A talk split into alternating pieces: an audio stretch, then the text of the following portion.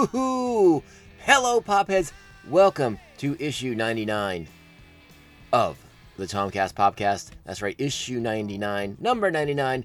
The Wayne Gretzky of Tomcast Podcasts is here, but we're not here to talk about Canadian hockey players. Not today, not on my watch. By the way, my name is Tom. Thank you so much for listening to this quality independent podcast. Please follow us on the social media at Tomcast Podcast on Twitter, at Tomcast Podcast on Instagram. They're the same. It's so great. You can email the show, tomcastpodcast at gmail.com. And finally, you can join Pophead Nation over at patreon.com forward slash Tomcast Podcast, where you can, again, become an official member. And depending on what tier you select, get amazing access to, to super great bonus content. We have uh, video features on there. We have some audio commentary tracks with, with more coming every single week. Uh, trying to give a lot of a lot of bang for the buck for, for for our dear sweet Patreon members. Thank you to my current Patreons. Thank you to the Aspen Hill Chody, the Batman of Bay Park, Jeff Nell. He's the co-host on The Ringing Ear, a great music podcast. If you're so inclined to check that out, I recommend it. Also, thanks to Evil Circle, the evilest of all the circles in all the lands, and the Squidmaster General, Mr. Brian Broussard. Finally, please subscribe to this podcast on whatever amazing podcasts platform you prefer Apple Podcasts, Stitcher, Spotify, iHeartRadio, all of them. We're trying to be on all of them. If we're on one that you prefer and we're not there, hey, let me know. I'll get us on there. And make sure you are liking the show, subscribing to the show, and, and, and if you can, five star reviews. They go a long way to helping small independent podcasts like this kind of kind of get a get a little heads up above the crowd, and that goes a long way. It means a lot to me as well. So, yeah, I said it before. We're not talking about Canadians today because this is the Fourth of July show, and you know, it's it's a weird time to be patriotic about America. There's a lot of topsy turvy things happening, a lot of change in the world, and, and none of that's a bad thing. Um, it, it's just an interesting time. This is a, a, a, again, America's in a bit of turmoil, depending on, on your point of view. Uh, the, you know, the country's very divided, depending on your point of view. And you know, I'm not going to get on a soapbox. I'm not going to uh, uh, uh, to anybody about about my opinion on things because uh, uh, this is a show that I want. You know, we don't want to like, re-emphasize the dividing lines that exist already. We want people to come together and have a good time, and it doesn't matter necessarily what your point of view is on everything. You know, I, I think we can all agree that America and Americans, we, we all need to be doing better for each other and to each other, and, and so so we're gonna try and, and have a good show and, and, and talk about fun movies to watch on the Fourth of July weekend. The weekend's coming up here, and you know it's it, again patriotism in the country is is a I don't know. I feel like it's at a bit of a low at the moment, but there are quality pieces of cinematic entertainment that you can watch that will make you feel kind of good about being an American, at least for the weekend. And then you can watch the news and and uh, maybe not so much anymore. But that's that's all up to you. Uh, joining me for this show, Roger was supposed to be here. He had a, uh, a family commitment come up. He had to take that he uh, had to honor that commitment, and we totally respect that. And and if you if you see Roger, if you talk to Roger on social media, be sure to wish him a happy happy birthday because that's kind of what his family commitment is all about. Anyways, uh, so so stepping in to fill the void for Roger, uh, Mark is going to come back on, and and Mark's going to have a very unique list of of Fourth of July movies, and we're going to try and do the lists a little bit differently today, uh, a little bit more of a just kind of a casual you know, these are the movies that we like to watch on the 4th of July kind of thing. It's not a countdown. It's not a trying to rank the best 4th of July movies because, I mean, your entertainment, your sense of America, it's all very, very different. And, and, uh, you know, Mark's list is going to be hundred percent different than mine. Uh, I, I, will say it right now. I'll probably say it more than once on the podcast. My list is a very uh, uh, kind of America, fuck yeah, kind of kind of perspectives. There's a lot of like rah rah patriotism in there, and uh, that's okay. It's a little bit of there's there's a my list is a little nostalgia, but a little bit of good stuff too, some history stuff. It's it's kind of going to be a, a, a, all over the place today. This show's going to be all over the place today, but I think it's going to be a fun one. And you know, again, this is going to be an, an episode where I think uh, you guys, I want to hear what you guys think. You know, what are the movies that you really enjoy watching over the Fourth of July weekend? What are the ones that get you, you know, kind of kind of pumped up to go to that barbecue and, and drink a couple extra American craft beers? You know, uh, what, what scratches that itch for you? You know, usually, you know, if it wasn't a COVID nineteen kind of world, you know, usually Fourth of July weekend is some massive event at the cinemas is coming out. You know, there's some big tentpole Hollywood film. Um, that you know would quote unquote be the movie of the summer, at least potentially, depending how how, how bad it is. Um, and and but we don't have that this year, you know. So we have to rely on uh, the movies that have come before that, that that will help kind of fill the void for us while while we still live in this COVID world. I, I depending on where you are, uh, it just came down today that San Diego bars, wineries, tasting rooms, breweries, everything is, is shutting back down again. We're, we're, we're taking steps back we're we're going backwards in, in the COVID 19 process, which is uh, insanely frustrating. But when, you, when you've seen the things that I've seen, when you see what's going on in the world and, and people's kind of nonchalance about, about the situation, I mean, I guess you, you have to understand, right? I mean, it's, it's just the, it's, unfortunately, this is, is, is the next logical step is to go backwards because people got uh, way too comfortable way too quickly. And, and that's unfortunate. And we can only hope uh, that our, our friends who are uh, small business owners and uh, you know brewery brewery employees, brewery managers, wineries, all of it, bars. Uh, we have friends in all these industries, and and we hope that they are able to to persevere through this next batch of shutdowns. It's it's it's terrible that pe- that people uh, took advantage of the, of the situation. And, and, and put us in this predicament where they had to shut them down again. But we wish all of our friends in these industries the best, and uh, hopefully you're listening to this show and and you know, we can provide a little bit of entertainment, a little bit of levity for you during the, during these uh, once again dark dark times as the darkest timeline uh, resumes, or at least. Well, I, I guess we kind of dissuaded you from thinking that this is the darkest timeline because we showed you, you we showed you darker darker timelines. But anyways, I digress. Anyways, let's get into the Fourth of July stuff. So uh, buckle up, fasten your seatbelts, hang on tight.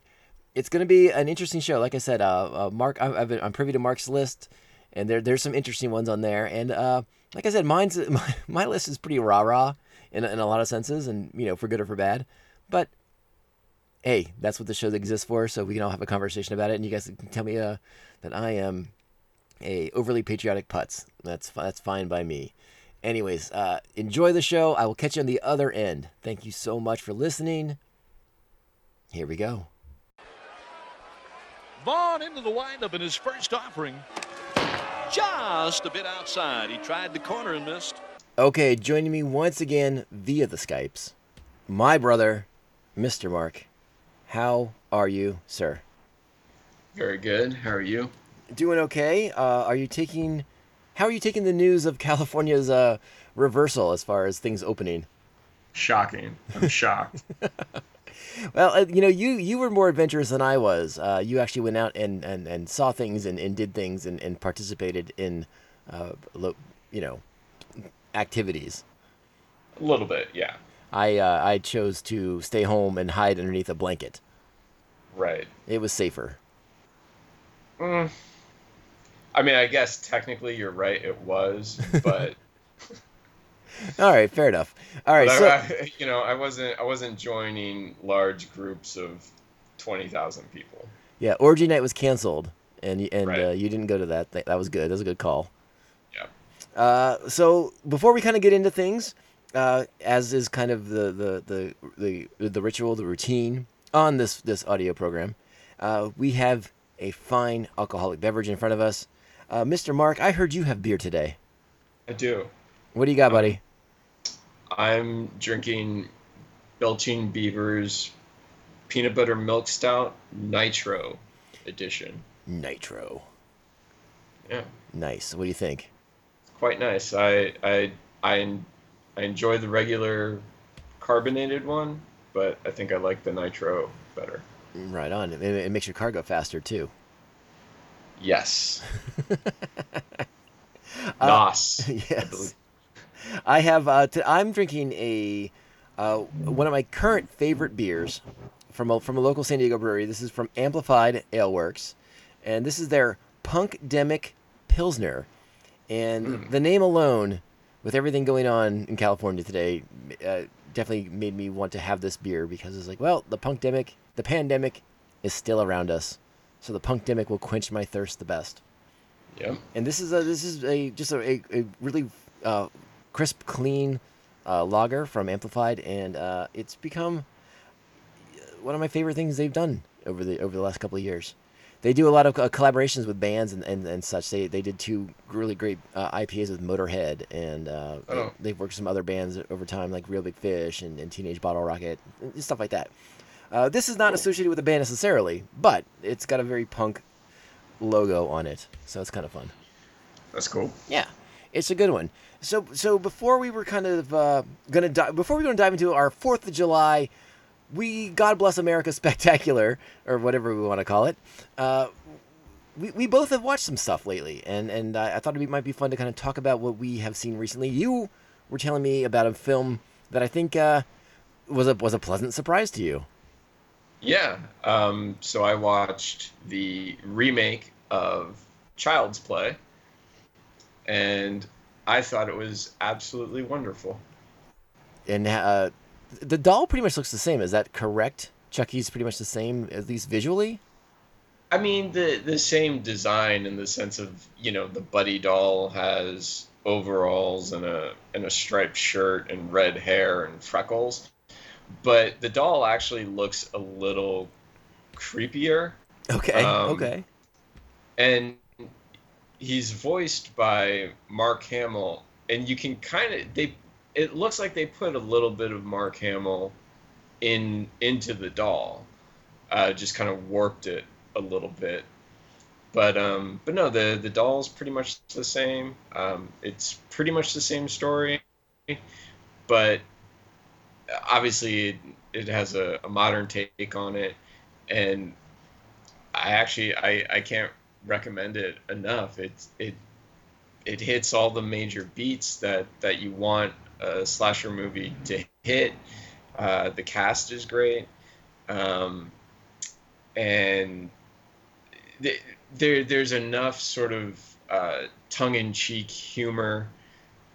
It, it recognizes what it is. It never tries to, to go beyond that. But it, but it, it's a very solid movie with solid character arcs for everyone involved. So yeah. No, that's fantastic. Uh, that's definitely uh, uh, one of the remakes, one of the few horror remakes that I was actually uh, interested in checking out. So that's that's good to hear that it kind of gets your, your your seal of approval on it. Yeah. Uh, the other horror remake that I want to see is not even out yet. But uh, what are, what are your kind of initial thoughts on the remake for Candyman? I'm interested. I was never a big Candyman fan, so I'm curious to see what what they'll do with it. Mm-hmm. No, it's You know, I was uh, I always wanted to like Candyman, but every time I watched it, I just felt let down by it for whatever reason. I remember I really liked Tony Todd as Candyman, but I wasn't that interested in Virginia Madsen and whatever her character was doing. Um, so, but but I love the idea. You know that what is it, Bloody Mary? That kind of idea. You look in the mirror, you say the name number of times, and Yes. the spirit comes. Like, yeah, that's a cool idea. So I'm I'm curious to see what what they'll do with that. Yeah, I, I'm- I'm very interested in it, and I I also kind of look like that. It looks like a, a, a remake slash a reboot slash a sequel. I mean, it kind of looks like uh, a, a couple different things going on in this, in this flick. But I don't know that much about it. I know they're doing it. uh, watch some watch some trailers. Some, some new trailers out. Pretty good stuff. Oh, are there? Okay. yeah, Okay. yeah. Give it a, give it a gander. So so two things I wanted to mention that I that I've just recently watched. Um, one I've talked to you about a little bit already, and I know it's it's somewhat controversial because Uh oh. it's a weird pick. and uh, like, uh, like I, on the surface, I see why people are a little reluctant to give this movie a shot.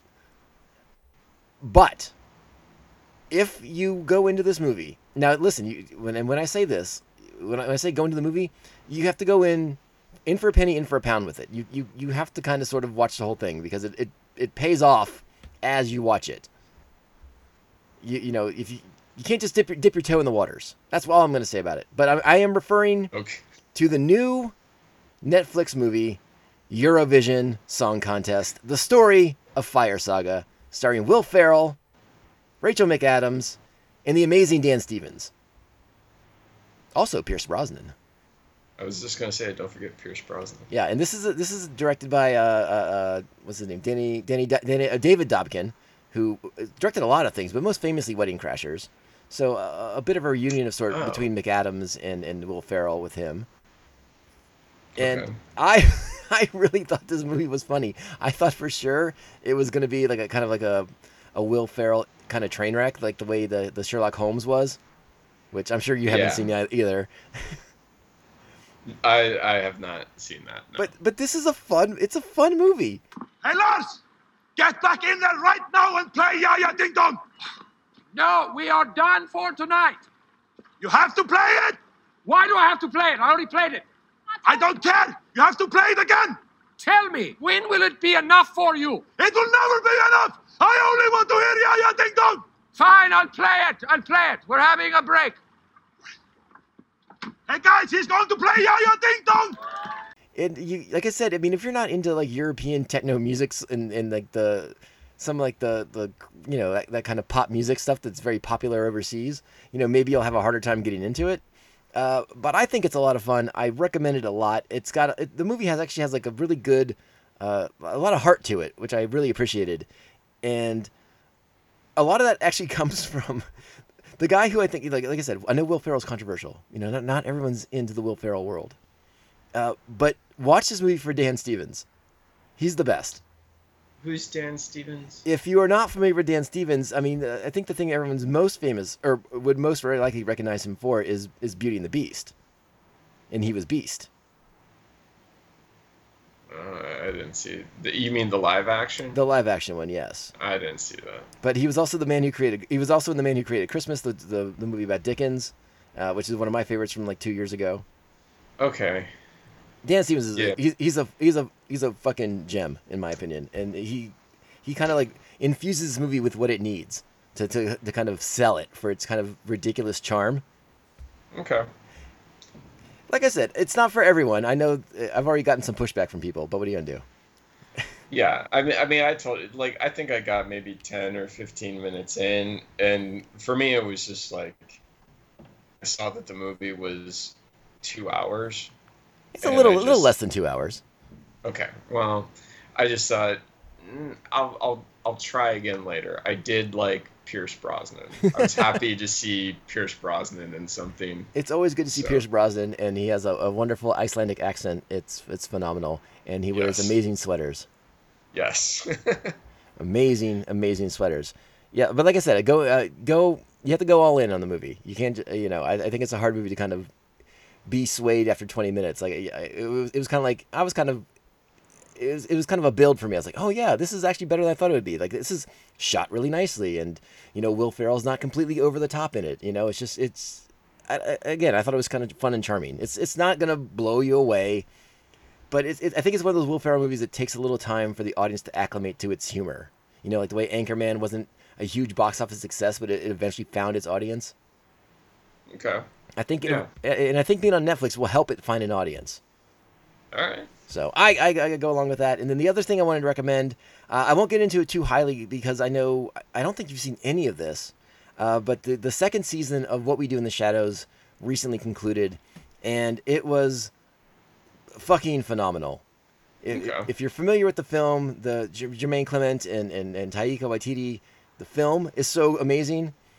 Uh, the show is so great, so different, but still kind of the same. Just more of the same, just more insane vampire antics from, you know, three of the biggest buffoon vampires you could find. Right. And uh, this season w- was littered with amazing uh, uh, uh, uh, guest appearances, including uh, your, as we just discussed, Mark Hamill popped up on this show twice in the season. Oh, nice. Yeah, and he was he was a, he was a vampire who'd been wronged by Laszlo. It was fantastic. Okay. That that does yeah that makes me a little more interested. It's a- it's a really fun show. The, the first season is a tad uneven, as it's as you know, as most shows in their first season are, as it tries to find its footing. But but season two is a home run from the start, and uh, if if you guys, it was on FXX, but it's it's now available through Hulu. So if you have the Hulu's, what we do in the shadows, check it out. All right. Big big vampire fun. Sounds good. and I won't, I won't give away too many spoilers. Anyways, so why why why we are here today? Uh, Mark, it's the Fourth of July this coming weekend. Yes, it is. It's an interesting time to be an American, Yeah, absolutely. but I, I you know, without getting on on a, any kind of political kick or anything like that, like it, it's still a fun celebratory time of, of year where we try to remember the good parts about being an American and maybe not so much the the negative stuff that's not great. Okay. Do you? Th- I mean, I, I guess I, I don't know how to, how to say it. I mean, I, you know, you don't as an American, you don't want to look at your own history with rose-colored glasses the entire time, but you don't want to be ashamed of who you are either. You know. So I, I think we compiled a list of movies that can make us all be proud to be an Americans. Okay. Do you? Any I, thoughts I on don't. that? I don't know if my well, some of my list might make us proud to be Americans, but that's that's not what I was going for when I made this list. Well, I, I, I've seen your list, and I, I think some of it uh, definitely emphasizes uh, the, the the amazing freedoms that we have in this country. okay. The freedom to uh, put people into sleeping bags and to smash them into tree trunks. Uh, that was that was part seven. I know. I just just go with me on it, okay? Just- all right. All right. Fine. Uh, so, so, like I said, we have a, a kind of an interesting list. I don't necessarily want to read it so much as a list, but I can't really think of a fun way to. I, I, I guess I'll just bring up each movie that we have have list have named to each other, and we'll just have a little mini discussion about it. What do you think? Sounds good to me. All right, so uh, we have some honorable mentions here before we really dive into the list. So I, I, I we won't spend too long talking about the honorable mentions. Uh, Okay. One of the first ones you brought up as an honorable mention was uh, was was Miracle, the the amazing Kurt Russell movie of the 1980 USA hockey team. Yeah. You can say more about it now. Like why? You know, Uh, tell, just tell me something you liked about it. Like why you think it's a, a great movie to, to watch on the Fourth of July. Um, I, I I think it really instills um, that sort of American optimism. Um, it, it's a good. I, I I don't like to use the term uplifting, but I think it's a good uplifting movie, and you know the backdrop at the time was the the 1970s. America was kind of on the decline, and everybody rallied behind this youthful American Olympic hockey team going up against the uh, the the Soviet Red Army Yeah. hockey team, The, which the was big red like machine, basically, of yeah, Russia. It was, yeah, it was just- just a monster that couldn't be beaten, and so so yeah, uh, America being kind of in this place of, of everyone just kind of feeling a bit downtrodden, got behind this team, and this team pulls off this miraculous victory that that no no one expected.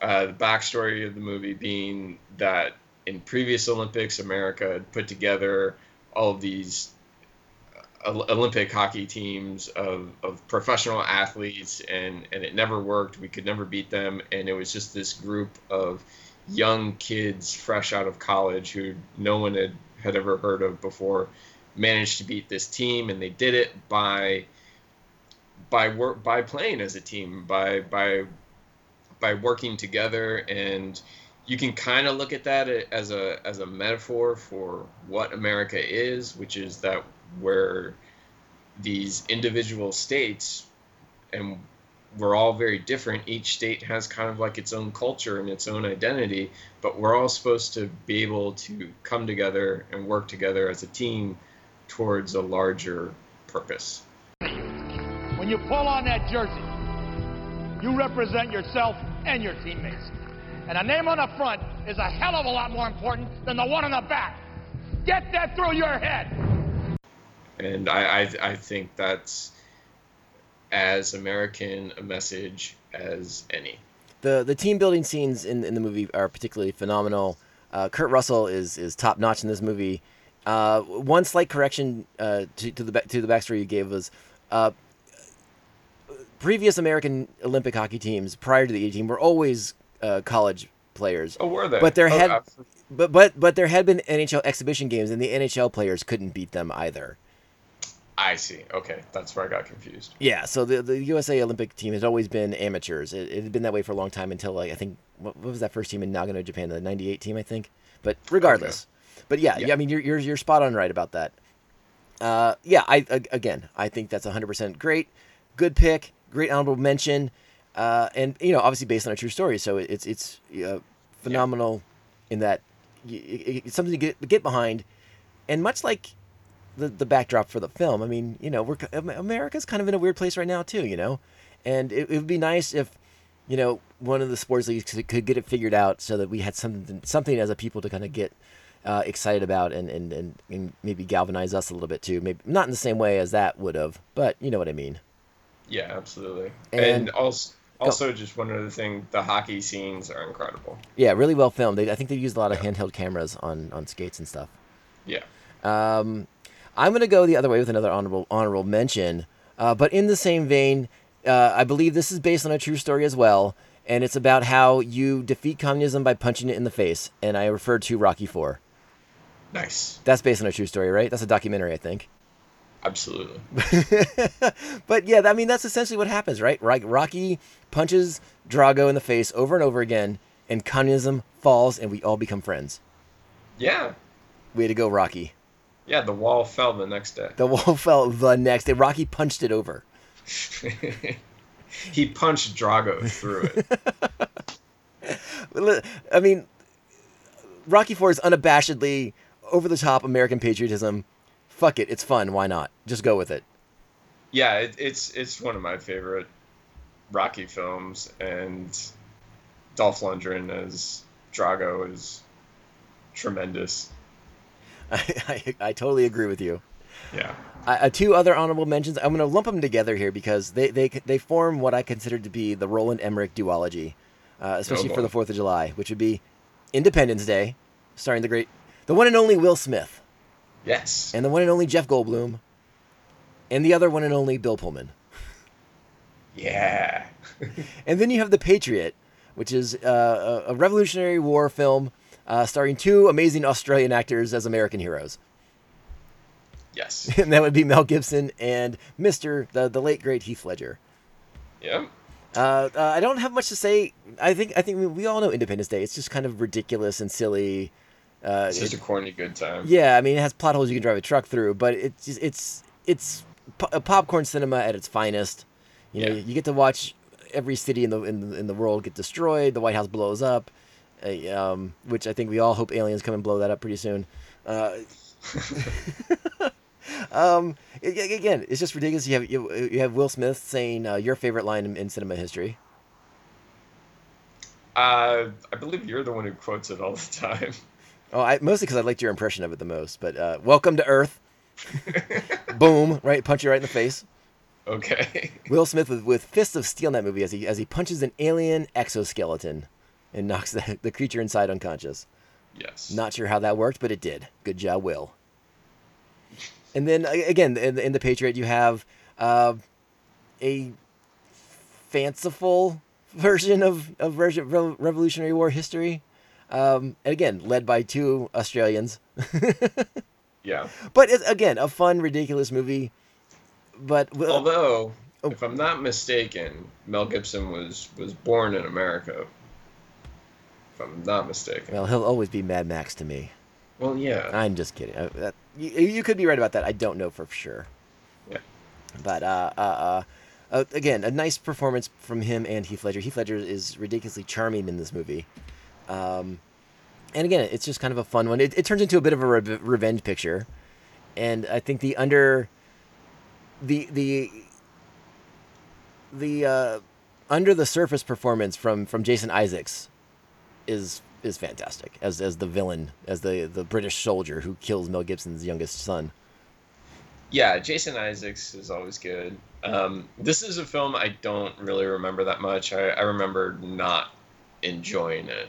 Um, The, the, there's the, listen, there's historical inaccuracies out the yin yang, but it's it's serviceable, fun, American, good time. sure. Yeah. Hey, And and for an Emmerich flick, it, it tries really hard to have a good story and, and some heart to it. that's true. Did you have any other? Um, I have I have one more honorable mention, but this is a, a actually a, top notch film. Uh, but do you have any honorable mentions you want to get into? Uh, no, not really. All right. My final honorable mention is going to be Glory. I think Glory is is fantastic. Uh, it's it's a very uh, realistic depiction of the Civil War. Matthew Broderick, Denzel Washington, Morgan Freeman. It's it's just phenomenal performances from top to bottom. But it's a very intense movie. It, sometimes it can be hard to watch because of the Civil War. I mean, they really capture that Civil War, the brutality of it all. Yeah, I, I think within like the first five minutes, you see a guy's head get blown off with a cannonball. Yeah, and and Yeah. but but a very important film in in, the, in showing the roles of of of of Black Americans at the time fighting for for the Union against the Confederates and and all the all the all the racism they ran into on the on the Union side of, of the tracks. I mean, it you know, um, but it's a wonderful picture, and it's been a couple years since I've seen it last. But it, last time I, I watched it, it was it still really resonated with me. It was it was a really strong picture, strong performances all around, and uh, you know, uh, especially of a dark dark part of American history. Yeah, it's a it's a really good movie. Yeah. Good, a good epic. Yeah, and I th- I think if you really want to, I, I I debated whether or not to add Lincoln to the list. The the the Spielberg version with uh, Daniel Day Lewis's excellent performance as Lincoln, but um, they. They, I, I like it a lot, but it, I can see why people might be turned away from it because it's like a three-hour movie. It's really long. I haven't seen it, so I can't say anything. Hey, fair enough, fair enough. All right, but let's kind of get into the fun of our list. Let's uh, let's kind of get into the main stuff. That was just the honorable mentions. We're gonna spend a little bit more time talking about these particular movies, and uh, let's go with with one that you put on your list first. And we're gonna start off with with a with one that. Well, I'll, I'll be honest with you, Mark. It, I was like, wow, okay, he put that on his list. Let's talk about this. I can't wait. Okay. And that would be the original Texas Chainsaw Massacre. Okay. The original Texas Chainsaw Massacre. So, um, it's absolute cinematic madness. Madness epitomized on screen, I think. Um, but as far as its connection to Fourth of July, what's more Fourth of July than barbecue? Oh, you got me there, buddy. You got me there. for people for people who don't know the Texas Chainsaw Massacre, and we're talking about the the 1974 original Texas Chainsaw Massacre. Yeah, the Um, Tobe Hooper film that Tobe Hooper directed. Yes. Um, for people who don't know, it's about a family of cannibals that kill people, cut them up, and then sell them as barbecue at their like little gas station, whatever that they run. Um, and it's just the movie. It like it just everything about it. You, you know, July for me, it's a very hot, sweltering time of year. I'm not a fan of summer. It's just it's just so hot and gross. And that movie to me just looks so hot and gross. It really does. yeah. Deep and, in the heart of Texas. Yeah.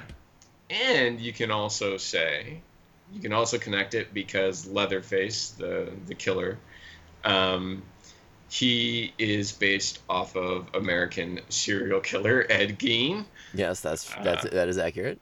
yeah so so that that that's my connection to fourth of july and this is um this is a movie that at fourth of july i i just enjoy i just enjoy watching Hey, hey, fair enough. Uh, I, my my recollections of the original Texas Chainsaw Massacre are it was a borderline traumatic experience because it is shot almost like it's a documentary. It is yes unbelievable the the level of brutality contained in that film, and and Yeah. and and the, the the brutality that looks convincingly real. Well, and I think a, a, a big part of that is honestly, there, there's very little blood and there's very little gore in this film. But Tobe Hooper, and I think partly because of that sort of documentary style with which they shot it, it's very strong on the power of suggestion. You never see the hook go into the girl's back, but you think you did. Yeah, yeah, you know?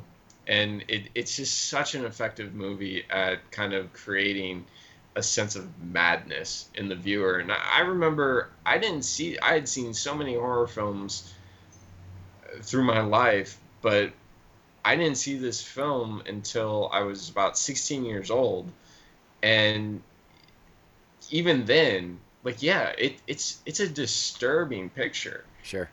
and I remember hearing kind of chainsaws in the background for like a week, or just kind of randomly hear something off in the distance that sounded kind of sort of like a chainsaw, and uh, it, it just left a lasting impression with me. And for for me, yeah, it's just great Fourth of July fun. and barbecue. Yeah, Uh, uh, the next one I want to bring up, uh, well, kind of, it's tough to transition from Texas Chainsaw into, into one of the ones that I've got written down here, uh, but I think we'll do it with, with with uh, and I should be writing these down as I go so I don't fucking repeat myself. But you know, hey, professional podcaster here, I'll keep it straight. All right, let let's go with uh, a different kind of level of intensity, uh, and that I'm gonna re- I'm gonna re- uh, bring up uh, the Steven Spielberg directed Saving Private Ryan. all right. I, I That- think this is a, a, a I, I still think Saving Private Ryan is is phenomenal from top to bottom. Uh, Spielberg's direction is is pretty much the uh, top of his game. He's at the top, top of his game with this movie. The opening uh, scene, the storming of the beaches at Normandy, is one of the most intense, brutal, realistic things I think I've ever seen in my life. Uh, and it's just a, a great story of, of Americans coming together in the way that you think Americans should all come together. Yeah. You know, Um, Saving Private Ryan. It's funny. I'm not the biggest fan of Saving Private Ryan, but that opening scene in Normandy is, like you said, it, it's very intense and kind of similar to Texas Chainsaw Massacre. It has an almost documentary style feel to it because um, I know that Spielberg wanted you to feel like like you were there. I know that there were stories at the time that some veterans kind of went into the film and, and came out with a little like a sensation of shell shock Mhm. having watched it um, so yeah i i mean i totally get why this is on the list Yeah, and it, this is definitely the most intense movie that I have on my list. You know, uh, my the, the most the, the rest of my list is fairly, you know, uh, uh, you know, America, fuck yeah, kind of, you know, fist pumping in the air, you know, America rules kind of stuff. yeah And uh, but this this movie, like I said, it's so good, it, it's so real, and there's so much heart in the movie. Um, and I know I don't. I know you're not the kind of movie watcher that I am, but uh, I, I, I still watch it, and, and by the end of that movie, I'm I'm got tears running down my face because it's so fucking sad when he, when he goes to the spoilers when when Matt Damon's character in the future goes to the grave site of of, of Tom Hanks and everybody, and it's just like Jesus Christ, this is fucking intense, just emotionally intense. right Uh, again, but from here on out, my list is much more fun. I promise.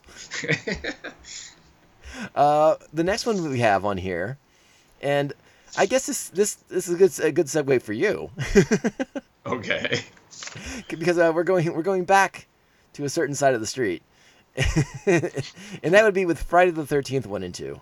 You said and, and you put in here in parentheses package deal. yeah i mean i i, I don't know I, I have a hard time deciding between if i'm going to watch one i have a hard time deciding between part one and part two because part one is the original but part two is the first time we get jason Voorhees, the killer from friday the 13th the, the the one that we all know and love that's the first time we get to really see him in action so it, it it's hard to choose Um, and again, it, this one is is more of a stretch than than Texas Chainsaw Massacre, but I- You know what? This one kind of made sense to me though, uh, because you know it's it's summer camp. It's, It's, Exactly. you know, it's that whole that whole. Uh, uh, I don't, you know, I don't know if, if summer camps are a thing anymore, but I mean, at, at least from our childhood in, in the '80s, I mean, summer camps were still a big deal. You still went to summer Yeah. camp, basically from the end of school till the start of it, you know, just so your parents didn't have to deal with you. Uh, Right. So no, it, it, it totally makes sense to me. I, I, I, you know, I mean, it's, it's it's no meatballs, but you know what is? too true. um, so yeah, so so so obviously there's that connection. The the the su- the summer camp. Um, also, we have the introduction in part one of American icon Kevin Bacon. That's right. The So- Bacone is in this. That's right. Um, spoiler alert: you get to see him get a harpoon through the throat. because all those all those whaling accidents at the lake, you know, like, you got to have a harpoon laying around just in case like some bass gets out of hand. Yeah, yeah. Then again, he- as as as established in um in in Friday the Thirteenth, I think it's is it part eight where Jason takes Manhattan. Uh, the lake Yes. actually just goes into New York City. So there you go. Yeah, one of the otter. Let's One take this boat from Camp the- Crystal the- Lake to New York City. Why not? Sure. There must have been a And portal. The fact that it was this massive cruise ship. Yeah, it was like a yacht parked. almost.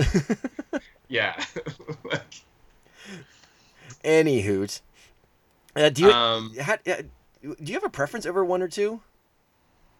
it, it's so it's so hard to say. I you know I think I think part one might be the better movie, but I love part two. Um, part two is when you really they start to um, there are these conversations about sort of Jason Voorhees and kind of who he is and and or what he is and what it might have been like for him if he was alive to have seen his mother beheaded and what he might have become as just sort of this kid like living in the woods it, it builds in just a few in just like one scene it kind of builds that mythology and uh, i love it i think it's great and um just you know jason running around with a potato sack on his head um, so, yeah, it's like I said, it's kind of a package deal. I have a hard time deciding between the two. Um, but but I think one the the original might be the better film. Um, I was also going to say uh, about the original, you know, it, it's like so many slashers from from the 80s it's that kind of uh, morality play and betsy palmer who plays jason's mother she's sort of this uh, kind of puritanical killer um, you know you can kind of trace that back to the sort of puritanical roots of like the settlers again i'm stretching this a bit but Well, listen, uh, uh, uh, I, you may know him from, from Beer Night in San Diego, but uh, one of our one of our brewery friends, uh, Mr. Mr. Anthony over at Latchkey, has talked to me about doing a Friday the Thirteenth show because he wants to be on that one. So I think I'm gonna have to get you two guys together because uh, it'd be a real uh, Jason smorgasbord between you two. Uh, it's it's the best It could be a, a love fest between you guys on the on the, Oh, on the. Tomcast Popcast. Uh-oh. so that would be a lot of fun. All right, let's get let's go away from the from Camp Crystal Lake. You know, all right lakes are weird. There's there's all kinds of dead people in there, at least according to Jason. So the next one I want to bring up, kind of in the same vein as I as I've gotten to already, but like this one again, this is like the fist pumping America, fuck yeah, and that, that would be the Tony Scott directed Top Gun. right on Tom Cruise at, at the beginning of the, of the, the the height of his powers, Val Kilmer, Anthony Edwards, Kelly McGillis, and it's just I don't know. It's it's I don't know. This movie that movie is just so it's, to me that just oozes America, and it's because it's it's it's because it's that that Bruckheimer produced. uh, just really slick looking. Uh, rock and roll kind of sound with you know with that rock and roll soundtrack and, and like the, the quick cuts and the, the fast airplanes and, and, and obviously the, the the sexy volleyball scene. I mean, come on, Uh, it just oozes America. Yeah. And I, you know, hey, I, I don't know what else I can say about Top Gun. I mean, we've all seen it. It's it's like part of the fabric of the country. So why not watch it and enjoy Tom Cruise uh, flying F-14 Tomcats? I I can go with that. Um, and a great rendition of "You've Lost That Love and Feeling." That's true. I feel the need, the need for speed. All right, so let, let's transition to. Uh, I'm going to block together these next three movies of ours, uh, and we'll start with yours because uh, I, I thought something I thought was interesting on, on your list and on mine. I now I knew I was going to pick at least one baseball movie, but you picked two. Yeah. So l- let's go with uh, let's go with your first pick, which is the original, the classic, one of my most beloved movies from childhood, and that's the Bad News Bears.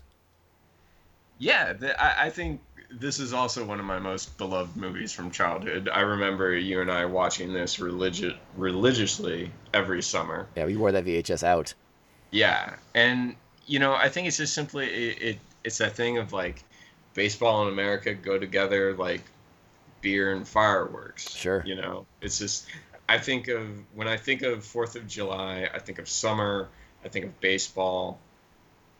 So, and and this just being one of our our favorite movies as kids, I just I had to throw it on here.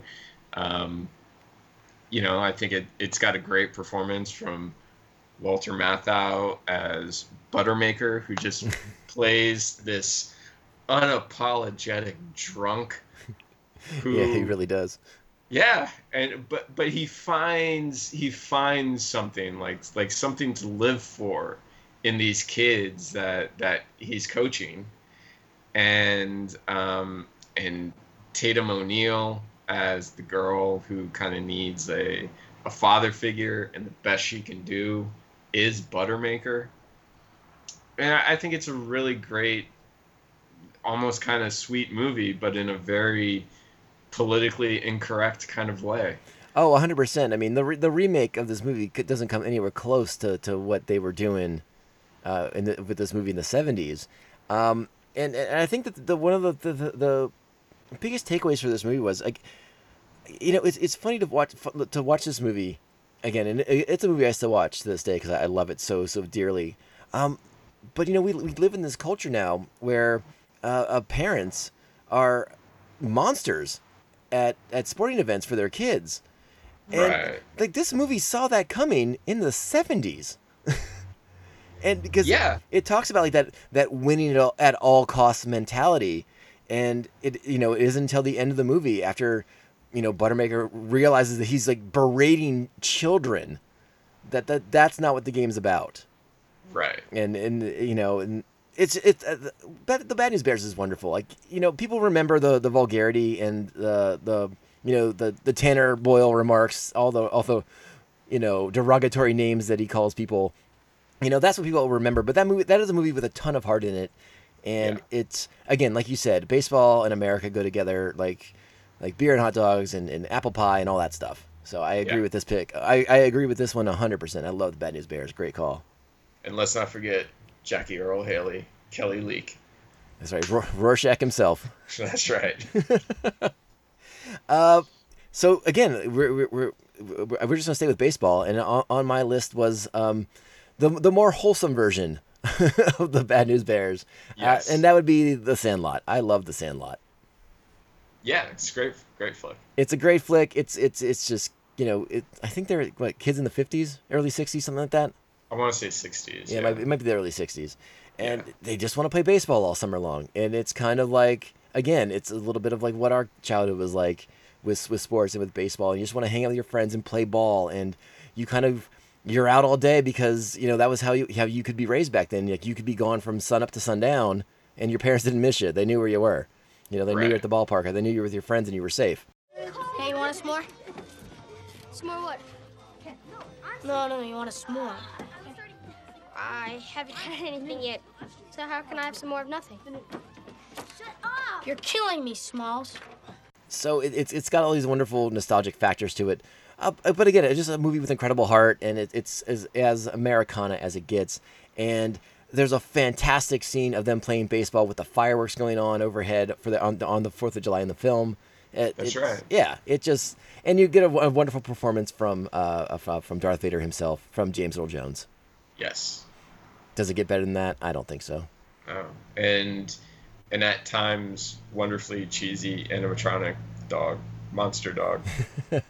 You also get a very young Denis Leary in it too, as well. Oh yeah, that's right. Yeah. Yeah, he plays the stepdad, and he's trying to teach his kid who can't play baseball how to throw, and it doesn't go well.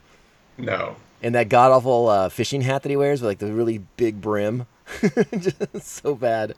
I don't remember that. Oh, you should rewatch The Sandlot. It's been a couple years. yeah, The Sandlot's amazing. I, I can't recommend it again. As Americana as it gets. Yeah. And that transitions to our final baseball picture on, on our Fourth of July spectacular. Uh, again, this I was a little curious on this one.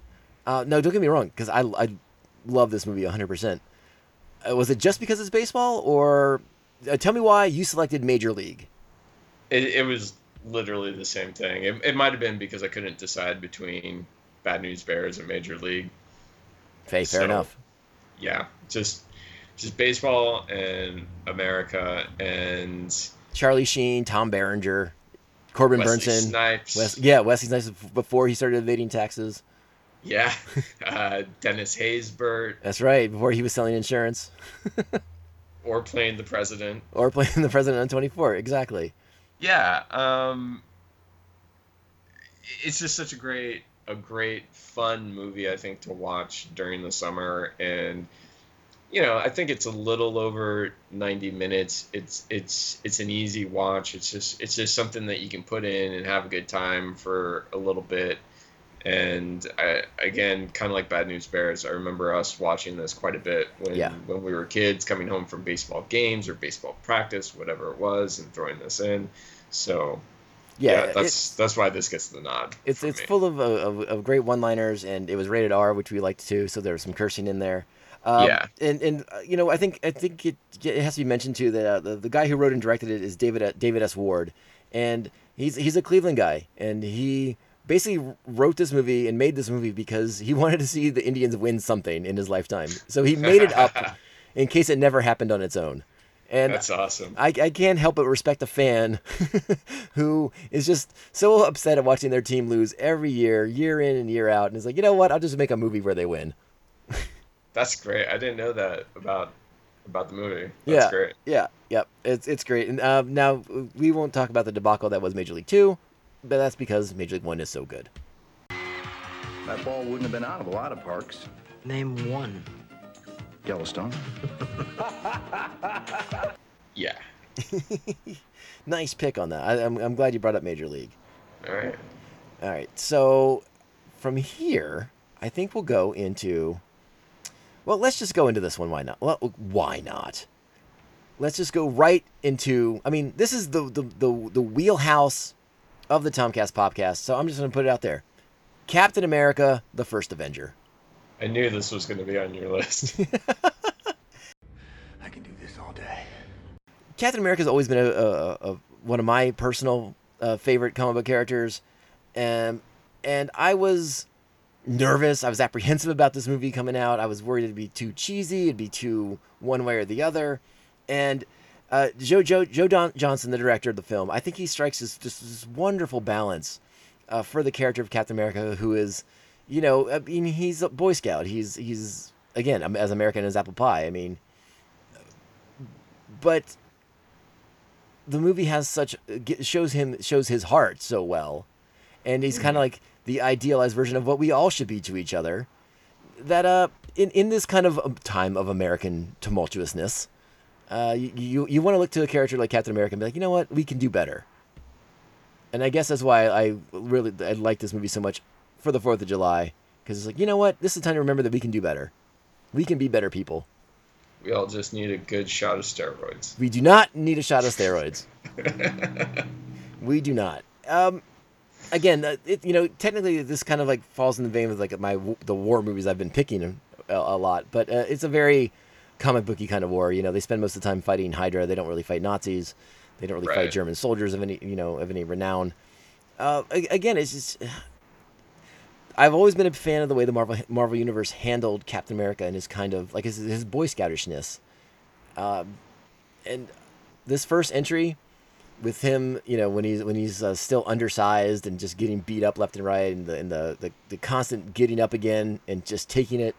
Um, Yeah. I all that stuff just resonates so so well, and it's again, it's, it's kind of like what we said about some of the other films that we talked about. It's just so, it's, I don't know, it's just so American, you know. It's just like, yeah, you pull yourself up and you go at it. You know, you don't give up. You never never give up, never surrender. I'll quote some Galaxy Quest while we're at it. God, that should be on my list. I love that movie too. Um, yeah, I don't know. I don't really have much else to say about First Avenger because I, I think the movie speaks for itself. The character speaks for itself. If you're listening to this podcast, you odds are you've seen First Avenger at least forty-seven thousand times, so you know what I'm talking about. Yeah. Um, I have not seen it, but the one time. Um, what? Yeah. You Uh, crazy? You let me borrow a DVD of it, and I watched it, and I think it, it was my reaction to it was similar to most to most Marvel movies at the time, which was just kind of like, oh, okay. know. boo. I didn't feel too strongly one way or the one way or another about it, um, but I would I would happily go back and watch it again. Well, you're gonna. You're, I think you're gonna want to because after you and I record that commentary track for the 1990 uh, Matt Salinger Captain America movie, uh, you're gonna need a palate cleanser. yeah, probably. Uh, next up, uh, let's let's transition to this one. Now you got you got a, a couple westerns on here too, which I was uh, delighted to see. So Yeah. so we'll talk about the first one here. We'll talk about Tombstone. Yeah. Val Kilmer, Kurt Russell, just top notch performances, top notch movie. I love this film. I'm a huge fan of, of, of this. Talk to me about Tombstone. I mean, I just think western westerns in general, you know, it's it's an American genre of film. So there's that. Um, the fact that it's kind of sort of a, a true story. A lot of it is is legend and whatnot, but um, it's about a real American hero, Wyatt Earp, and he's just trying to live the American dream. He just wants to uh, Strike it rich. just strike it rich. He wa- he wants to start a business. He wants to run a saloon, something along those lines, and moves his family to Tombstone, Arizona, and because of the lawlessness there, because of uh, caused by the gang called the Cowboys, he's forced to pick up the mantle of U.S. Marshal again, and it's just it's just such a great movie, and to me, such a um, slice of Americana.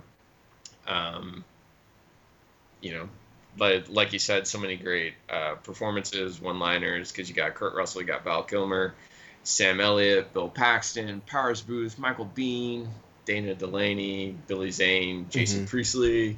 Like, I mean, it's it it's an amazing cast, and it's such a uh, it's such an exciting movie to watch, and it gets off to kind of such a slow start, but you're just immediately drawn in by uh, Kurt Russell and Val Kilmer's performances, and you know you you go you go through uh, you sorry you get up to the uh, the gunfight at the OK Corral, which you know every, I feel like every American has at least heard about the gunfight at the OK Corral, so the movie kind of gives it a little bit of context, and you get to see kind of what that was exactly, what the events were leading up to it, and what happened after it. Uh, sort of uh, Wyatt Earp's, I, th- I think it's referred to as Wyatt Earp's Ride of Revenge. Um, I- mean, it's just such a, it's just such an amazing movie. Yeah, I, I definitely agree with you. Uh, it's I I've always considered it to be just a, a grievous oversight that Val Kilmer was not even nominated for for best supporting actor, it, for for his performance as, as Doc Holliday. Um, that that still blows my mind whenever I watch this movie because he's so fucking good in it. Yeah. Now I'm looking it up because I couldn't remember, but uh, apparently he would have been nominated for in 1993, and in 1993, the best act, best supporting actor winner was Gene Hackman for Unforgiven, which I can't get too mad at that performance either, though. Yeah, that's that's a great great performance. And again, it, this was in like that Western revival period, which I didn't even remember these movies came out in the same year, which is pretty wild. Yeah, I didn't remember that either. Um, I know. I remember it coming out very close to um, Kevin Costner's Wyatt Earp film. Ooh, which is brutal. I actually don't dislike that movie. I think I think it's I think it's okay. I think it gets kind of a uh, kind of a bad rap, but uh, but it's it's nowhere near as good as. No, and I- I- Den- Dennis Quaid's uh, uh, Doc Holliday is is doesn't even pale in comparison to, or just sucks compared to Val Kilmer's. Let's just put it that way. Yeah, I, you know, and, and I mean, I think I think that's a that's the thing. Like, I, I I wouldn't say Kevin Costner sucks as Wyatt Earp, you- but that said, you look at you compare his performance to to Kurt Russell's, and it's just you just want to watch Tombstone, you know. We all know that uh, Kurt Russell, or I'm sorry, uh, Kevin Costner's best role was as the Mariner in Waterworld. So, conversation. Did we? Did we all know that? Conversation over. Okay. I will hear nothing else on the subject. I'll I'll also say about um, Tombstone it a very interesting making of story. I, I don't know if you know much about the making of, I of think Tombstone. I think I have uh, this on the on the DVD. Probably. Yeah. Um, because it, it, it it's George. Uh, I'm gonna say his name wrong. Cos- Cosmatos. I always say Cosmatos. Cosmatos. I think you're probably right. Who who who famously directed Rambo 2. Famously directed Rambo 2 and Cobra. That's right. yeah. Um, but the film was originally being directed by the guy I am I'm blanking on his name, so apologies to him. But the guy who wrote the screenplay, it was originally being directed by him, and they the production was really running behind, and uh, he was let go, and the film was looking for a director, and I think Kurt Russell ended up having a conversation with Sylvester Stallone, and Stallone told Russell about Cosmatos. Um, and so they had Cosmatos come in and direct the film. But then, after Cosmatos passed away, it was kind of revealed that Kurt Russell basically directed this movie. Oh, that's wild. Maybe that- maybe I haven't seen this documentary then. and and essentially Cosmatos like like Russell would tell Cosmatos what he wanted for the film and how it should how it should look and work and whatnot and Cosmatos would just kind of do that and it was it was an agreement between those two that this would not be spoken of until Cosmatos passed away.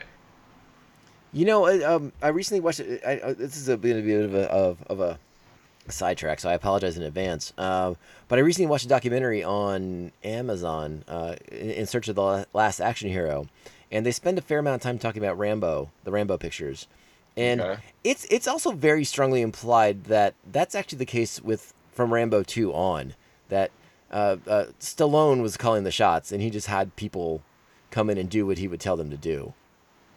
Yeah, I, I mean that's not surprising. So uh, that that's very interesting. I'll have to look into that some more. It's a fascinating. That is a fascinating story. Yeah. And you, music lover, you're next. drunk piano player. You're so drunk you can't hit nothing. In fact, you're probably seeing double. I have two guns, one for each of you. All right, so let's go from.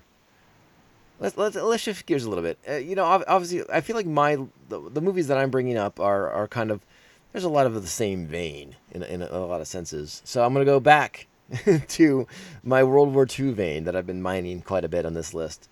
But I'm going to go to uh, one of my favorite movies of all time, regardless of holidays or anything else The Great Escape, uh, directed by John Sturges, uh, most famously starring the, uh, the Cooler King himself, Steve McQueen. Also starring Yeah. James Garner, Richard Attenborough before he created dinosaurs.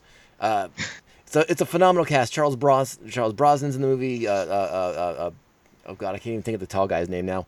But it, it's a it's it's just a stellar cast from top to bottom. It's a it's a movie based off of a real event in World War II of of, of American and English POWs escaping from a German prison camp, and the movie is here's the best thing I can say. One of my uh, again, the performances are phenomenal and they are spellbinding and they and they captivate you the entire time. And I think it's because of these performances that you don't even know this movie's over three hours long.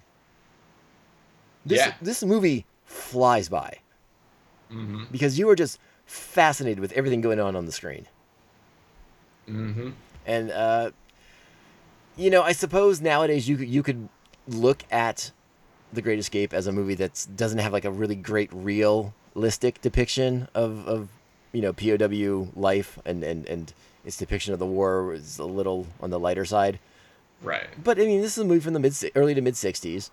Yeah. Um, and it, it again, this is a movie that has a, actually a really interesting behind the scenes kind of story of too, because there was a bit of a rivalry between the the English cast and the American cast, which I thought was fascinating because other than like Sturges and Garner and McQueen, I don't think there's any other Americans in the movie. Right. Yeah. So it's like that's not much of a rivalry. Yeah. That's interesting. I hadn't heard that about this this picture. Well, I think I think most of it had to do with the fact that you know the the, the English actors are very they're you know they're very uh, uh, professionally trained, kind of like Shakespearean theater actors kind of thing, and you know Steve McQueen is much more of a you know just put the camera on me and I'm gonna make it work. Right. Uh, You know, Is very different styles. I think the styles were the real problem. Isn't that kind of what happened between him and Yul Brynner on uh, Magnificent Seven? Yeah, exactly, exactly. Yeah. Uh, except I think the impression I got from from the from the Magnificent Seven stories were was that uh, that McQueen was really just doing it to to piss off Yul Brynner at that point because he knew it was bothering him so much that he thought Oh, it was, that he thought funny. it was funny as shit. But but yeah, I mean, and uh, you know, uh, uh, obviously most recently, um, you know, people may be familiar with The Great Escape because of what what Quentin did in Once Upon a Time in Hollywood, where Right. uh, Leo's character is sort of cast before McQueen in in the role as, as Hilts, and they kind of reshoot that that one scene from the film, and it's it's really well done in, in Quentin's movie. But when you go back and watch the original, directed by Sturges, it's just, oh god, it the movie again. The movie's just it's so engrossing. You're Yeah. just completely sucked into these characters from the start. And again, Yeah, this, this is and again, it's not because it's uh, English and American POWs. It's not a 100% holy America fuck yeah fist pumping in the air thing, but it's that kind of resilient spirit that that um, you know America wants to kind of consider its its own, but is really just a, a human thing. But this movie captures that insanely well. That that spirit of never giving up and always fighting the enemy and, and doing whatever you can to to escape from confinement and and and it, it's I think it's it, it, it still holds up insanely well to this day. Yeah, it's a, it's a great classic picture. I don't think I've seen it as much as you have, but I don't really have anything to, to add to that. You know, the performances are great, and you get pulled in, and it it has a very um, even though the depiction of the POW life may not have been accurate. I mean, it's got a it's got kind of a dark ending to it. Oh sure, oh sure. You know, it does. It, so- it definitely gets real. Yeah, You know, and, and that, that again that speaks to the strength to it, and because it again it is based on a true story, so you have to remember that. You know, like Yeah. it, like it seems fantastical in a lot of elements, but it's it's based on true events. The, and there's even the the big, uh, the the opening. You know, uh, I forget what you call it, but that, that block of text that pops up and it's like, the, you know, certain things have been changed a little bit, but the escape is how the escape happened. that's cool. I don't remember that. Yeah. Yeah, it's it's really neat. And I, I you know I just watched I just rewatched this movie a couple weeks ago. I I uh, I turned it on. It was really late at night. It was like it was like eleven o'clock. I didn't have to go to work the next day though, and I was like, oh, I'll just watch like the first hour or so, and then I'll watch the rest of it later on. And again, because it's so engrossing, I stayed up till like two in the morning watching it because it's just I I had no idea what time it was. I just was like, I'm not tired, and this movie's fucking awesome. so I I love that picture. Uh, it, it's probably one of my top ten all time. And so I I love it. I love it. Yeah. All right. So you still have a western, and this is uh, Yes. again this is a, this is it's, it's kind of funny because this is something that Quentin also ca- kind of references in Once Upon a Time in Hollywood too. But we're going we're going to the spaghetti western. We're going Absolutely. to the into the the crowning achievement of the spaghetti western, and that would be the good, the bad, and the ugly. Yep. Clint Eastwood. Uh, Clint finest. Eastwood. Oh, sorry. Go ahead. Go ahead. No, Clint Eastwood, Eli Wallach, Lee Van Cleef. Um, in my opinion, not only the crowning achievement of the spaghetti western, but just of westerns in general. Um, Yeah, the Sergio Leone classic. Yeah. Um, and set against the backdrop of the American Civil War. That's a good So- point. That's a good point. A little bit of a little bit of a connection there, but you know, I mean, what can you say about this movie? It's just again, it, it's just such kind of a, I think a part of Americana. Uh, Clint Eastwood himself, I think, represents that uh, kind of kind of ideal of America in a lot of ways. Like it seems like everyone everyone loves Clint Eastwood. You know, it doesn't matter kind of like what side of the political spectrum you're on. It's just like everyone loves Clint Eastwood, respects him. He's and in these movies, he's just he's just so cool, like Steve McQueen from Great Escape Right. and um, it's just a I, I think a fantastic story about um, three men And a baby. this what And a baby. Uh, No. oh, if, if the if the baby was a sack of gold well. Yeah but no about three men trying to kind of like outrace each other to to get to this hidden buried treasure and it's just filled with double crosses and uh, great one liners um, and, and, and just clever characters who you know they outgun each other but they also have to outsmart each other along the way and with Ennio Morricone's uh, I was to bring that musical up. score Yeah. I, I mean, it's just so fabulous. And I would say that on a Fourth of July weekend, if you've got if you've got three hours to spare and want to spend it watching a movie, you wouldn't go wrong with watching The Good, the Bad, and the Ugly. Uh, any any one of the any one of the three and, in that no, Man with No Name saga is not a bad choice either. Yeah, absolutely. Yeah, it, it is kind of hard because I feel like Fistful of Dollars and For a Few Dollars More get overlooked because The Good, the Bad, and the Ugly is is so great. But but yeah, all three of them are are wonderful. The- well, the, uh, uh, as a as a fan of film, as as a, as a cinemaphile, uh, it's it's fascinating to to watch all three. Obviously, Mhm. nowadays people are busy as hell, so sitting around and watching three movies back to back to back is, is not easy. But to to to, see the progression of of Sergio Leone's d- direction, and I mean just the way the story just builds from each one to each one, it gets bigger and bigger and more grandiose, and it's you know, when you get to the good, bad, and the ugly, I mean, it it's just this this amazing piece of cinema by then. But to kind of see the progression is is fantastic. Yeah, yeah, it, it be it becomes an epic. Yeah, yeah, it really, it really, really does. And like you said, that that Ennio Morricone score is just that is some top notch stuff.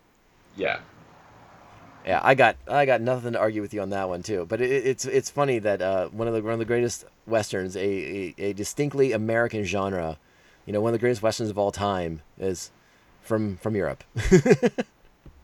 those Italians, when it comes to filmmaking, man, they know what they're doing because uh, not only am I a fan of those spaghetti westerns, but I love Italian horror cinema as well. They they have a great sense of style. Well, they, they know what they're doing. even even uh, to to this day, uh, a, a lot of European countries uh, have still have a fascination with the American Old West, and I think it's a, I think there's a couple towns in the south of Spain, maybe I, I might be remembering this wrong, but they have, you know, Old West style towns set up as like as like tourist places to go to, because you know the American Western is a very popular genre of film uh, still in Europe. So That's like you can go to like, these old west style towns and have like a like a cowboy adventure. Oh man, I didn't know that. I need to do that. yeah, well, you know, I mean, think about the average European tourist. You know, not everybody can come and fly out to Tombstone or go to the OK Corral or whatever. Um, Right. But you know, again, like I said, they still they still make westerns overseas. They just you know don't get the kind of hype that they used to. right. They don't quite have that, that same partnership with Hollywood. Yeah.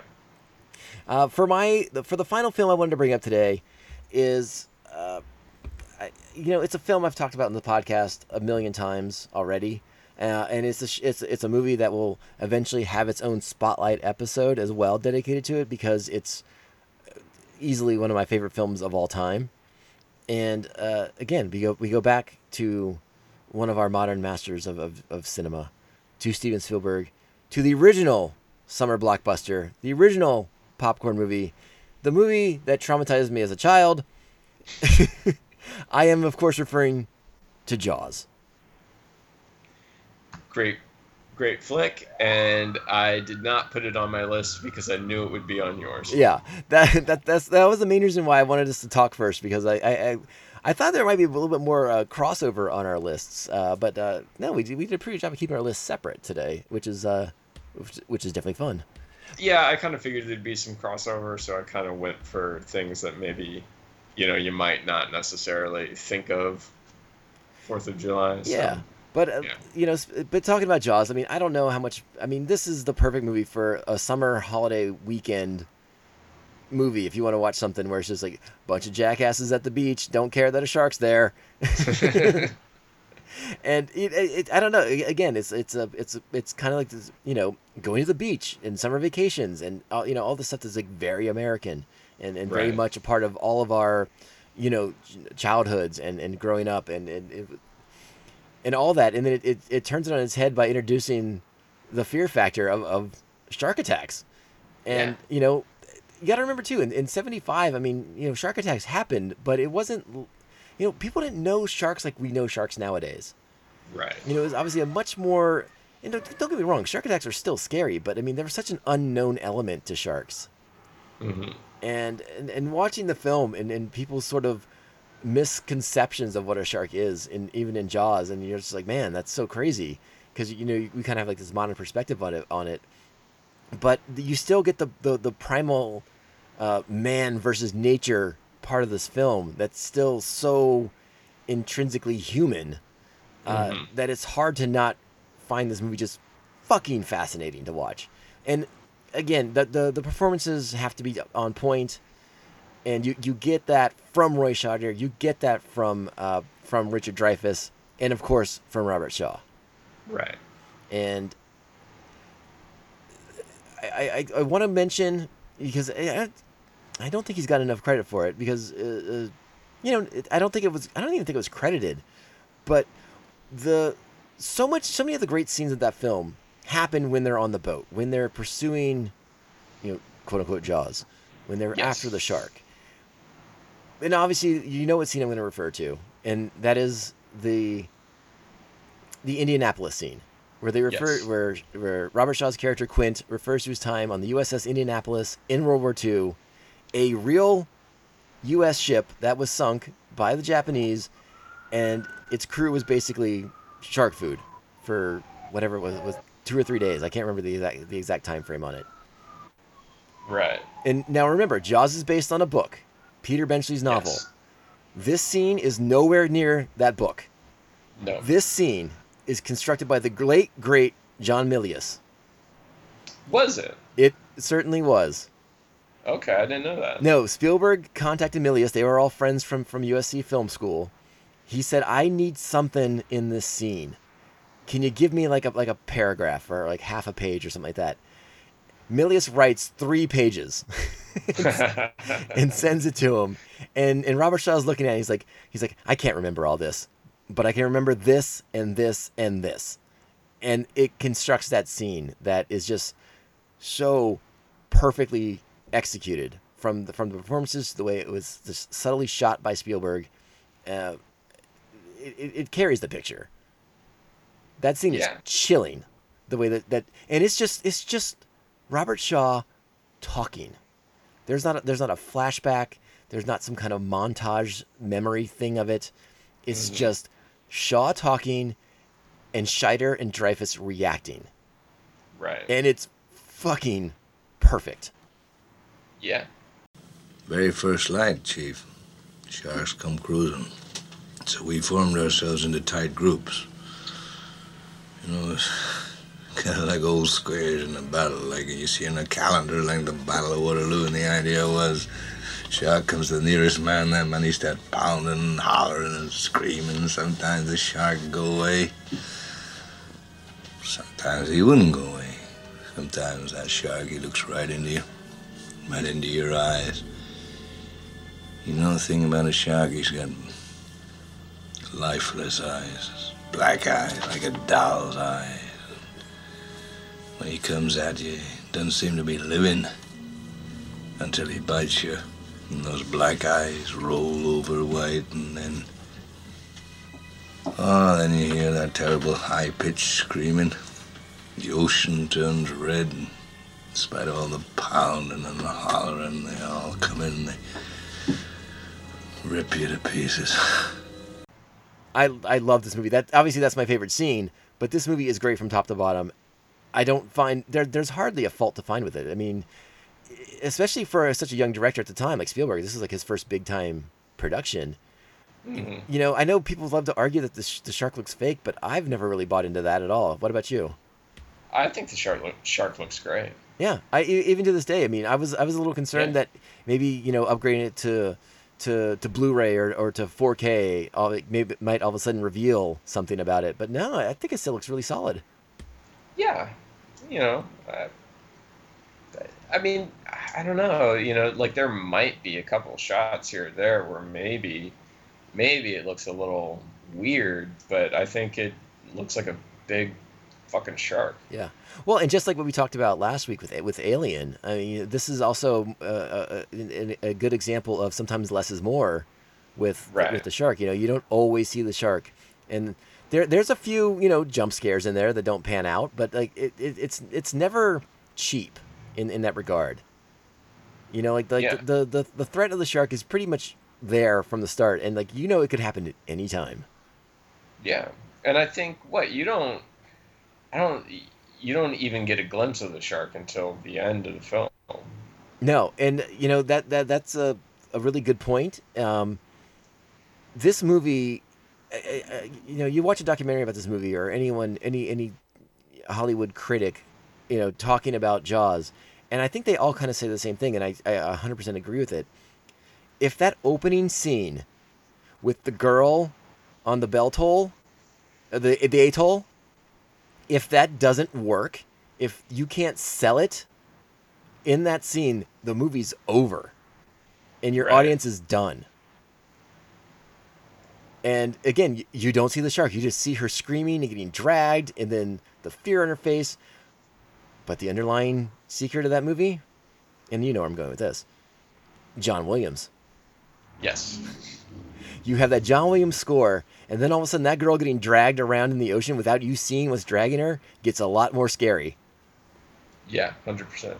Uh, so again, like just like kind of like what we said last week about about about Alien, uh, you know, with, with Ridley Scott's direction and the Jerry Goldsmith music, you know, you you sometimes you get that just effortless collaboration between director and music and, and actors, and that's what Jaws is. I mean, it's it's everything in perfect balance, in perfect harmony. And again, it just a, a- a movie I've watched a thousand times, even after after I got over my trauma, my fear of the movie which was it took a long time. Don't get me wrong. Like I think it was in my late teens before I really started to appreciate Jaws for the the, the stunning achievement that it is. Um, but it's it, it again, it's almost flawless, Yeah. and it has a shit ton of terrible sequels. Hey. Yeah, it does. Come on, Jaws three. well, you know, I I'm a personal personally I love four the best, where the shark follows them to Jamaica Well, yeah, because that's what sharks do. that hundred percent. I think he uh, I think the shark hacked the email account. I don't know. There was an email back then. Never mind. hacked Mario Van Peebles' email account. That Mario Van Peebles, his password is one two three four, which I think is the same combination that's on your luggage. yes, That's a Spaceballs joke. Come on. I know. Again, I think Jaws is the perfect summer movie in general. Like I can watch this movie a thousand times between Memorial Day and Labor Day, but Fourth of July is right in the middle, so why not watch it again this weekend? Yeah, and you know what? It kind of it, it also I think has a bit of relevance to what's going on now. With Oh, 100 percent with with everything. with- yeah, with Mayor Larry Vaughn. Yeah, His kids were on that beach too, Mark. Don't That's forget right. that. Yep. He's not gonna let you And cut that- open that fish and see the little Kintner boy spit all over the dock. You know more lines than I do. Oh, I know a lot of lines.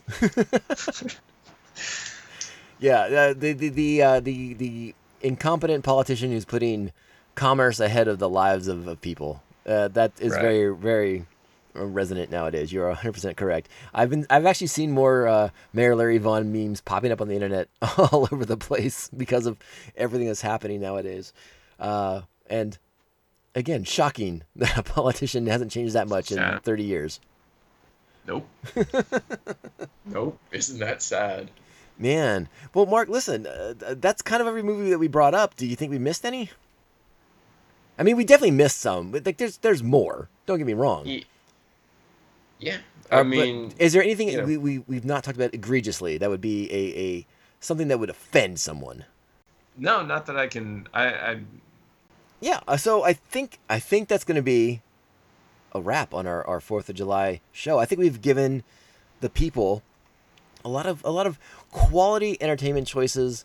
Uh, I think we I think we've we've we've hit on a lot of genres. We've hit on a lot of uh, uh, uh, variety in, in our in our in our films. There's a couple, well, one family film. um, but you know, you, you, you, we can we can scratch a couple a, a couple different kinds of itches for you with with, the, with this list of films we have for you today. yeah. It's pretty good, and you, I don't think you can go. Well, you know what?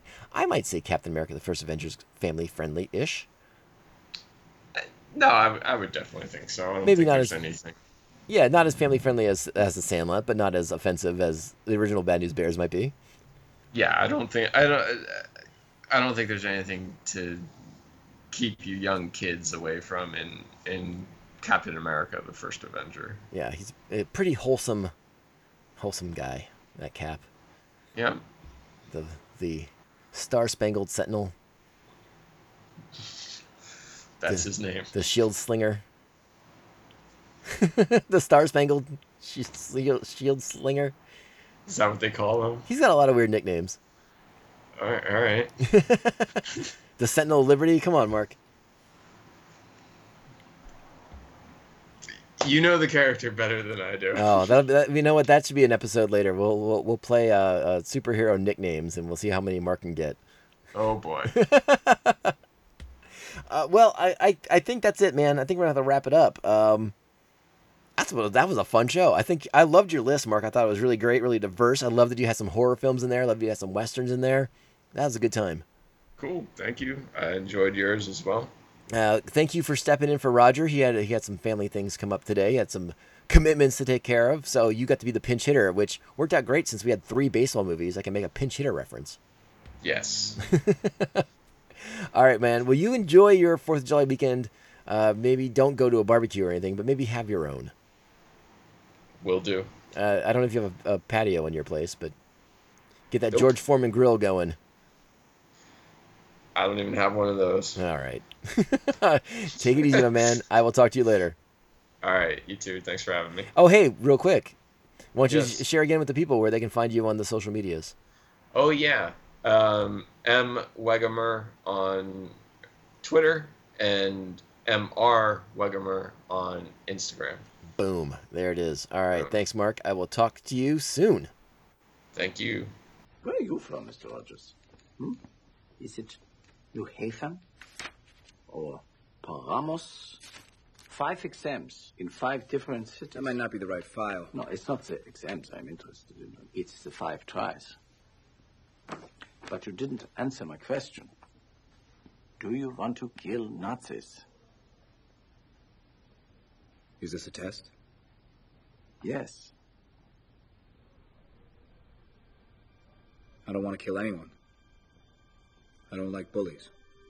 I don't care where they're from.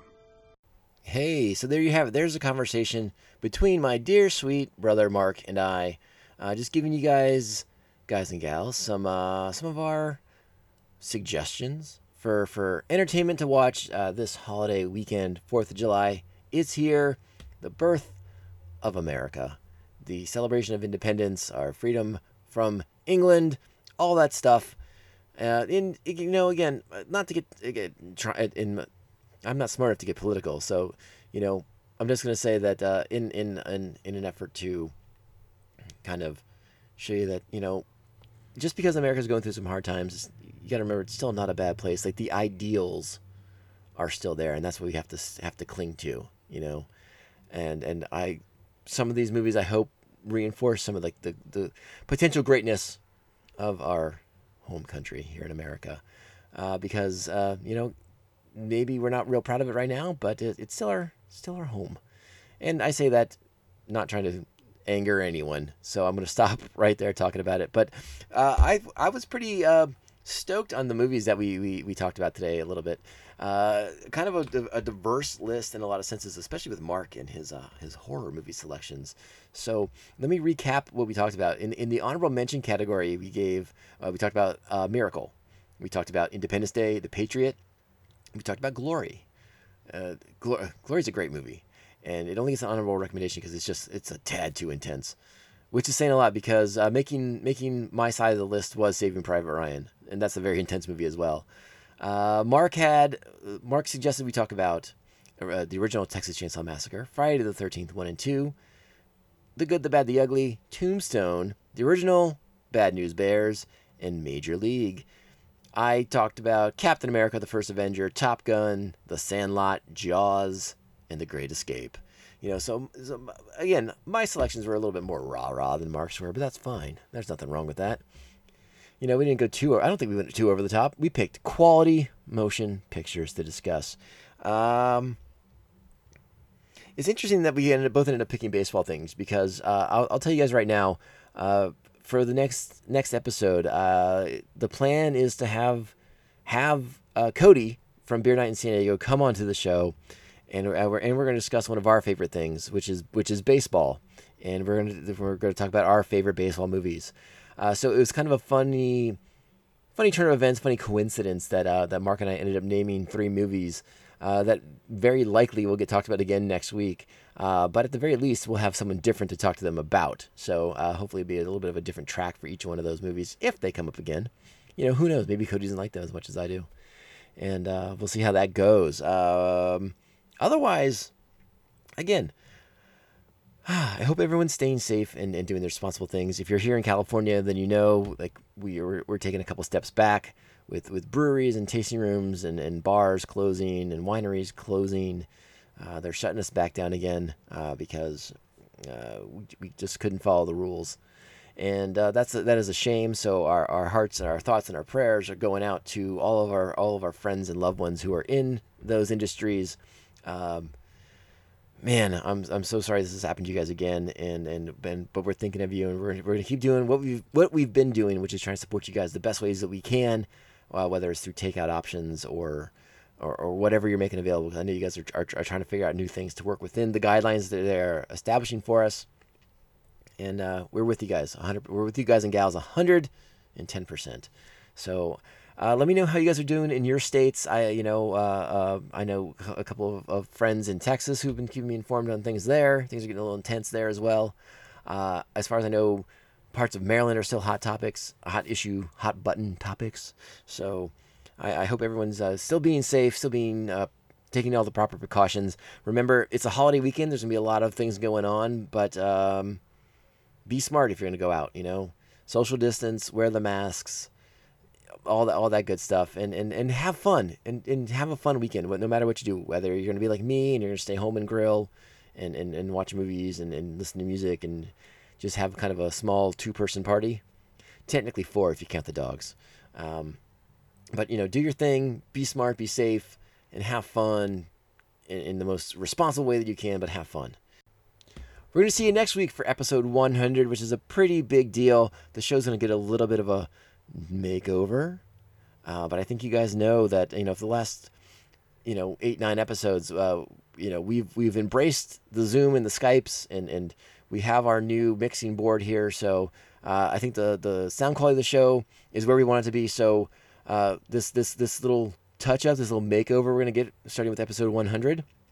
Nothing new for you guys, but you're gonna see a brand new logo. All right, stay tuned for that. You guys, again, take care, stay safe. Thank you for so much, so much for all the love and the support that you guys have given this podcast over the last couple years. I can't thank you all enough for it. Please, again, follow the show on social media, Tomcast Popcast, on Instagram, on Twitter. You can email the show, tomcastpopcast at gmail.com. Our Patreon is over at patreon.com forward slash Tomcast Popcast. You can join Pophead Nation. You can get access to all kinds of great bonus shows, bonus material, bonus content.